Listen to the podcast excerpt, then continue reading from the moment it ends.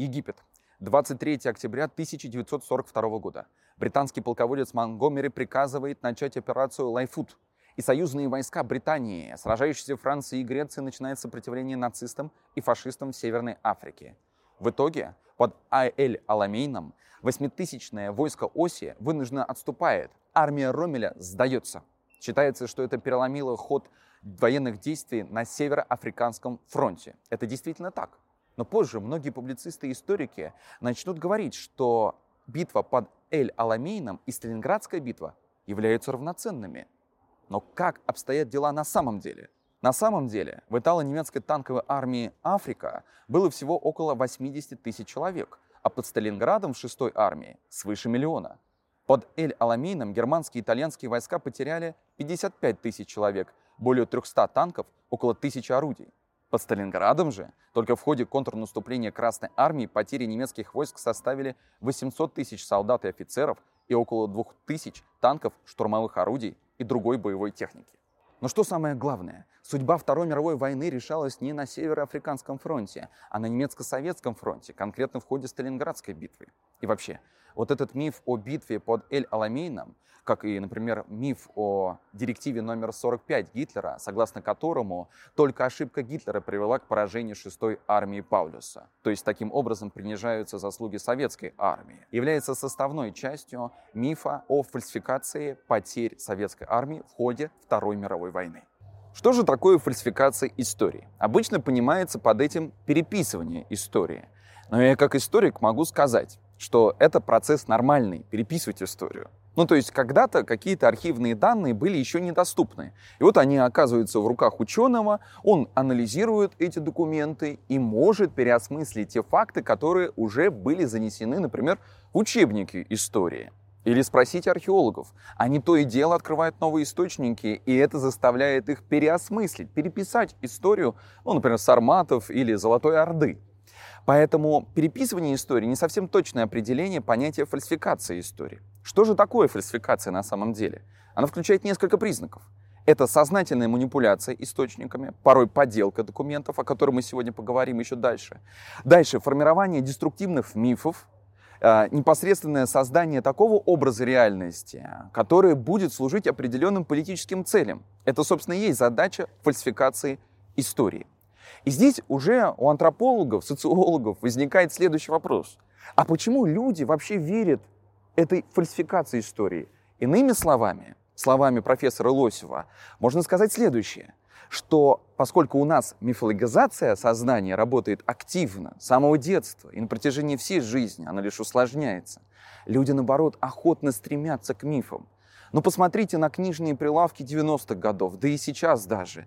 Какие же там исторические сюжеты фигурируют? Как правило, какое-нибудь злое-злое КГБ, какие-то тайные документы, обязательные кликабельные заголовки должны быть у этих книг, не обязательно только с историей Советского Союза, но еще и древние истории. Людям нравятся исторические романы, нравятся мифы. Это нормальная необходимость каждого человека. Но мы для того, чтобы здраво оценивать историческое прошлое, смотреть ретроспективу со здравым умом, повторюсь. Нам необходимо отличать, где именно фальсификация, а где вот эти исторические романы, а где, собственно, истина.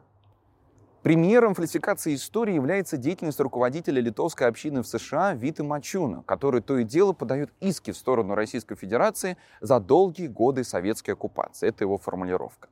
Литва является наиболее агрессивно настроенным государством Прибалтики против России – Почему?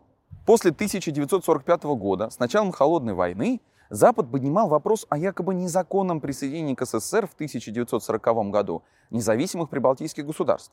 И 28 сентября 1960 года принимается резолюция номер 189, так и называется о ситуации в прибалтийских государствах в годовщину их принудительной инкорпорации Советским Союзом. Речь шла о незаконной инкорпорации территорий независимых государств без предоставления возможности народам выразить свое волеизъявление.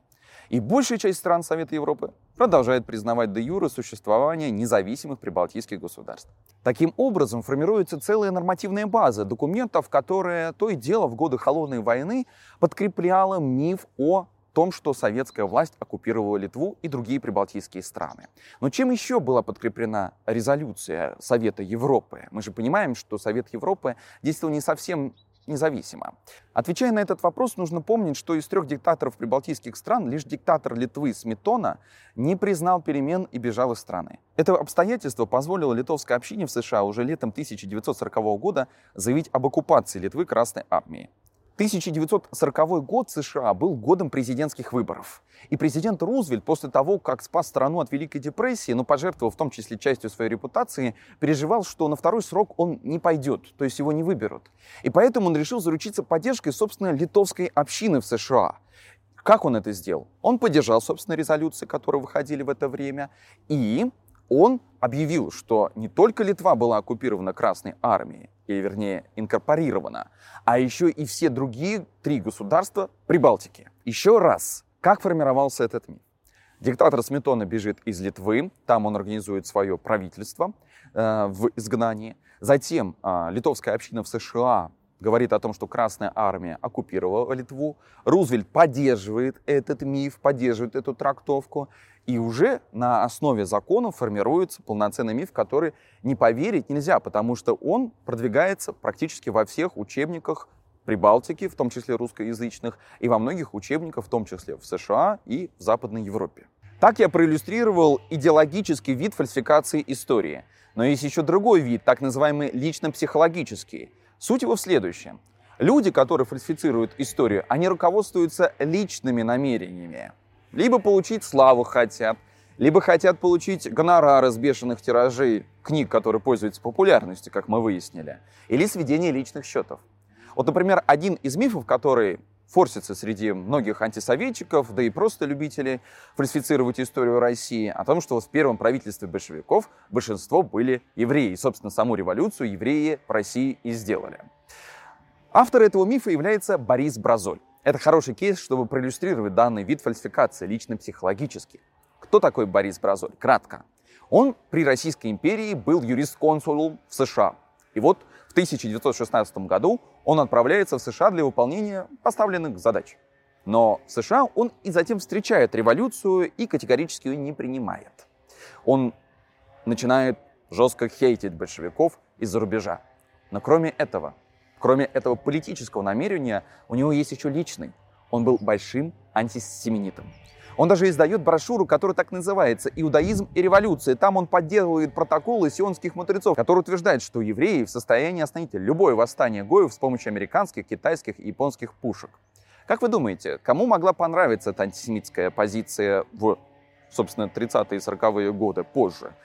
Конечно же, руководству Третьего рейха. Конкретно Гиммлер очень хорошо так одобрял, поддерживал вот этот миф Бориса Бразоли. Он служил и целью антисемитской политики, и, соответственно, антибольшевистской политики нацистов. Но как было на самом деле? Состояло ли первое правительство большевиков в большинстве своем из евреев? Но Борис Бразоль здесь упускает следующие вещи. О том, что такие политики, как Калантай, Елизаров, Рыков, Дзержинский, они евреями не являлись. Они представляли другие национальности, но точно не евреи. Единственным евреем в первом правительстве большевиков был Лев Троцкий. Вопрос не праздный. Как же можно противостоять этим фальсификациям истории? А вернее, кто может этим противостоять? Ну, например, государство. Каким образом? Один из главных их инструментов всех государств – это нормативно-правовые акты. Как они действуют? Вопрос второй, друзья. Но мне очень понравилась формулировка из указа президента от 2009 года. Ну, соответственно, президента Медведева. А, один пункт. Выработка рекомендаций, подчеркиваю, по адекватному реагированию на попытку фальсификации исторических фактов и событий в ущерб интересам России и по нейтрализации их возможных негативных последствий. И вот что мне еще понравилось совершенно недавно, нынешний президент Путин, он сказал, что в России было бы неплохо создать институт исторической памяти. Я больше так скажу, у меня возникает вопрос, почему его еще до сих пор нету? Почему только сейчас эта идея возникла? нужно создавать. Ведь есть мировой опыт, который показывает, что уже, например, в США, есть Институт исторической памяти. Он так и называется Национальный центр исторической памяти. Он посвящен вооруженному конфликту в Колумбии, который проходил с 1958 по 2013 год. Там, я напомню, в этой Колумбии была, собственно, схватка на, скажем так, нейтральных территориях между, скажем так, капиталистическим империалистическим режимом США и коммунистическим режимом в СССР. Так же, как это происходило, например, в Северном Вьетнаме или, например, на территории современной разрозненной Кореи. Ну или, например, э, Институт национальной памяти в Польше действует. И занимается он, друзья, нами. Он Э, уравнивает, по сути, что запрещено, согласно законодательству Российской Федерации, два политических режима. Нацистский режим в Германии и сталинский режим в СССР. Он расследует преступления Третьего рейха, якобы преступления, которые совершили советские солдаты против польского населения. Вот чем занимается Институт исторической памяти. И главное, зачем же нужно институализировать историческую политику? Во-первых, вы собираете информацию все воедино комплексно ее представляете обществу, всей публике. И играет здесь такой эффект домкрата, что ли. То есть поднимаются с низов в том числе повседневной нашей памяти, с наших семейных историй. Те факты, которые сразу ты не увидишь, даже открыв учебник истории, или наоборот, тем более, открыв учебник истории. То есть это систематизация выявления определенной структуры фактов, аргументации ее и последующее постоянное обсуждение. То есть историки, это для меня на самом деле является такой отдушиной. Я мечтаю, когда уже это будет. Когда историки будут напрямую общаться с обществом, а не только в своем академическом кругу толстых журналов и скучной конференции.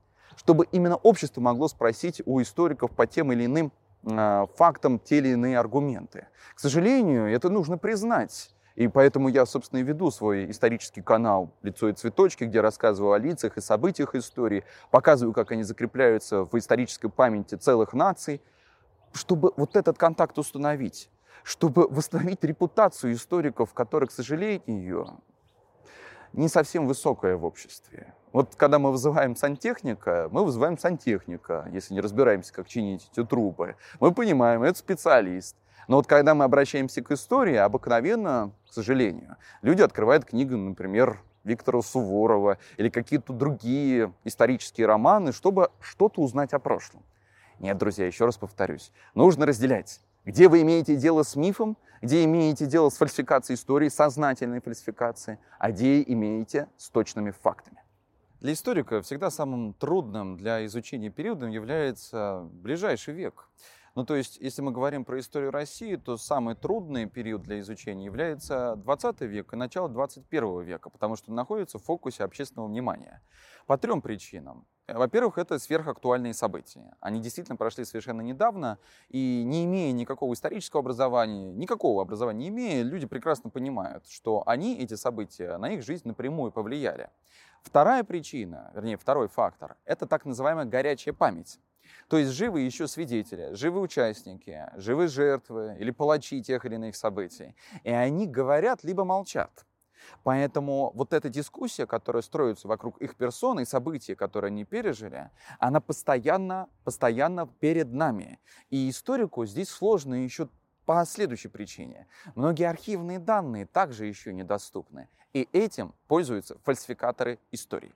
Ну вот, например, такой миф, который рождается в конце 20 века. Заметьте, кстати, в 90-е годы много появляется различных фальсификаций, потому что снимается цензура, на книжный рынок начинают выходить книги вообще авторов ноунеймов, но которые называют себя историками. Например, среди них Виктор Суворов, о котором я сейчас скажу. Миф следующий, о том, что еще в 1939 году Сталин хотел напасть на Западную Европу, но Гитлер его опередил. Как это объясняется, вернее, как появился этот миф? Дело в том, что кандидат исторических наук Татьяна Бушуева в 1994 году опубликовала одобрительную рецензию на книгу Виктора Суворова, который утверждал, что Сталин планировал напасть на Западную Европу, а Гитлер лишь опередил его. То есть что мы здесь видим? По сути, человек из академического круга как бы легализовывает какого-то публициста и приравнивают его с историками. Я считаю, что именно отсюда мы должны отчитывать вот тот Страшный период, когда репутация историков сводится просто-напросто к нулю. Якобы был обнаружен протокол заседания Политбюро 19 августа 1939 года. На этом заседании Сталин говорит о желании спровоцировать войну между Германией и англо-французским блоком и отказаться от сотрудничества с Британией и Францией. Бушуева сказала, что нашла копию на французском языке, а информационное агентство ГАВАЗ 28 ноября 1939 года, которое являлось антисоветским пропагандистским информационным агентством, этот документ подтвердил. Вот существует следующее умолчание. Дело в том, что этот документ был не просто на французском языке. Этот документ содержался в фонде, библиотечном фонде при режиме Виши, того самого режима, который возглавлял маршал Петен, сотрудничавший напрямую с Адольфом Гитлером.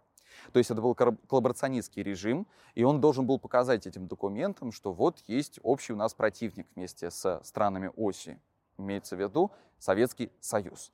Затем само информационное агентство, э, откуда этот документ получило? В итоге оказалось, что источником, информатором этого агентства становится меньшевик, националист Харитон Шинашвили, который бежит из Грузии и организует грузинское правительство в изгнании, конкретно в Швейцарии. Оттуда он уже и ведет такую антибольшевистскую, антикоммунистическую деятельность. Если мы, как на столе, разложим основные темы фальсификации истории России, то самыми главными из них будут следующие темы. Ну, например, так называемый голодомор в Украине, который происходил в 30-е годы. Нам важно, как историкам, идентифицировать, когда появляется и распространяется этот миф. Самым главным его таким периодом рассвета является правление президента Ющенко с 2005-2010 годов. Тогда во всех украинских учебниках прописывалось следующее, о том, что сталинский режим нарочно препятствовал созданию национального украинского государства и решили тем самым устроить геноцид всего украинского населения, чтобы этого не случилось. Как было на самом деле? Голод был на всей территории Советского Союза практически с 1932 по 1933 год. И в это время, напомню этим господам историкам, публицистам и людям, которые, к сожалению, поверили их фальсификации, что в это время проходит коллективизация. И она проходит не без ошибок. И даже, например, в 2008 году Госдума напрямую признала, что были совершены репрессивные меры, которые привели к кризису хлебозаготовок. Из-за этого и произошел голод в, по всей стране. В одном только вот этом периоде, с 32 по 33 год, насчитывается около 7 миллионов жертв. Следовательно, во время голода пострадало не только украинское население, но и в целом население Советского Союза. Другим таким распространенным мифом на этом столе является следующий, универсальный. Он касается и периода Российской империи, и даже российских княжеств, еще удельной Руси чуть ли, и советской истории, современной истории, что якобы Россия принудительно присоединяла к себе некоторые территории. Ну вот, например, если мы откроем учебник а, пятого класса, грузинский учебник пятого класса по истории, десятого класса, мы увидим следующую трактовку, согласно которой присоединение грузинских царств и княжеств к России были завоеваниями.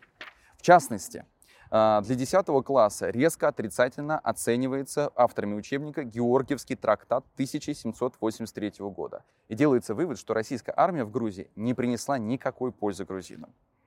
Но как было на самом деле?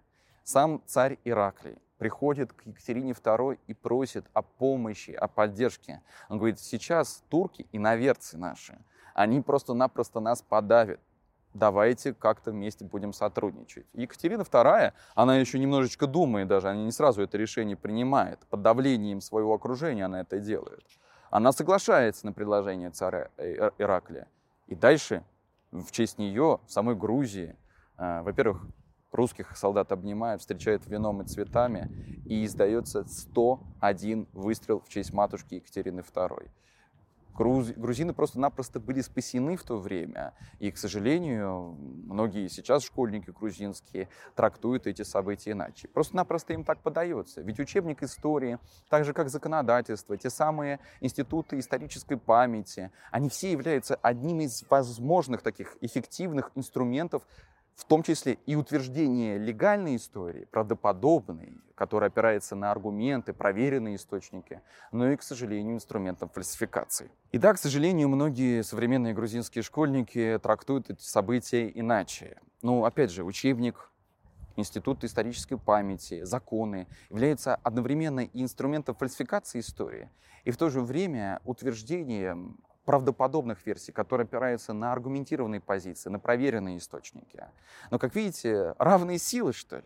Поэтому нужно подключать другие. Поэтому я и создал свой исторический канал «Лицо и цветочки». Подписывайтесь, кстати. Чтобы историк, ну, например, я или мои коллеги, могли напрямую взаимодействовать с обществом, чтобы мы могли находиться в диалоге и предлагать друг другу именно проверенные источники, чтобы мы могли выяснить истину это самое главное. Ведь какие есть еще, например, направления, самые распространенные среди фальсификаторов? Ну, то, что история национальных отношений в нашей стране а, связана с, опять же, насильным присоединением, например, народов Кавказа. Или мы возьмем, например, даже не только эти Северного Кавказа, но и территории Юга России. Вот совершенно недавно вышла свежая статья в так называемом студенческом журнале «Доха», на всякий случай скажу, наверняка они запрещены в России, я думаю, что стоит это сделать, а, со следующим заголовком. Подъезжая к Астрахани по берегу Волги, вы живы чувствуете, что вы далеко от России. Но я думаю, что как раз-таки журналисты Доха, когда я их читаю, они находятся далеко от России, потому что совершенно не понимают, что здесь происходит. И вроде бы как бы хихи-ха-ха, да, и вроде бы, может быть, это незначительно, друзья, но это ежедневно проливается в наш инфопоток, в наши телеграм-каналы. И главной аудиторией являются в том числе школьники, студенты, да взрослые люди. Поверьте, ничем не отличаются эти категории людей. Равнозначно распределены, что ли, вот эти мифы среди всех. Общаясь, это постоянно, к сожалению, видишь. Или другое такое направление, связанное с проблемой развязывания Второй мировой войны. А, почему-то при этом замалчивается, например, так называемый Мюнхенский сговор, о котором я, кстати, делал выпуск на своем канале. Или касаемо итогов Второй мировой войны, вопросах снова о потерях, которые я говорил в этом выпуске. В общем, поле для историка, исследователя очень большое. Но, друзья, вот к чему я еще призываю. Это не только задача государства и историка, которому еще предстоит, кстати, восстановить свою репутацию, чем, повторюсь, я и занимаюсь. Э, за весь цех, скажем так. И призываю других моих коллег-историков таким же образом вести диалог с обществом еще и вас, друзья, я приглашаю к этому диалогу. От вас тоже зависит, насколько будут вот эти способы фальсификации влиять на наше сознание, на наше будущее. Ведь то, как мы смотрим на прошлое, уж извините за банальность, уж извините за эту очевидную мысль, но я все время говорю и спрашиваю, а почему вы тогда забыли об этом очевидном? Да? Когда мы смотрим на прошлое, это определяет наше поведение в настоящем. Ну и, соответственно, мы таким образом видим, что дальше с нами получится или не получится, что с нами произойдет. Будем ли мы в конце концов едины или будем разобщены. Потому что, опять же, одно из направлений фальсификации, что Россия является такой большой колониальной страной, которой нужно разделиться на, разде... на отдельные части, регионы и так далее. Это большая трагедия, и от нас зависит то, как мы будем с этим справляться. Итак, сегодня в этом выпуске я рассказал вам о том, что такое фальсификация истории, как э, мы, историки, смотрим на эти фальсификации и разоблачаем их, смотрим как же сделать так, чтобы добраться до истины? Ну и вот мой последний спич такой, достаточно эмоциональный, связан с тем, что я хотел бы наладить этот диалог. Э, пишите комментарии, ставьте мне нравится, подписывайтесь на канал, ну и предлагайте следующие темы выпусков, которые вы хотели бы видеть на YouTube, ВКонтакте, подкасте на Яндекс Музыка, моем телеграм-канале «Лицо и цветочки». Спасибо за внимание. Всего доброго.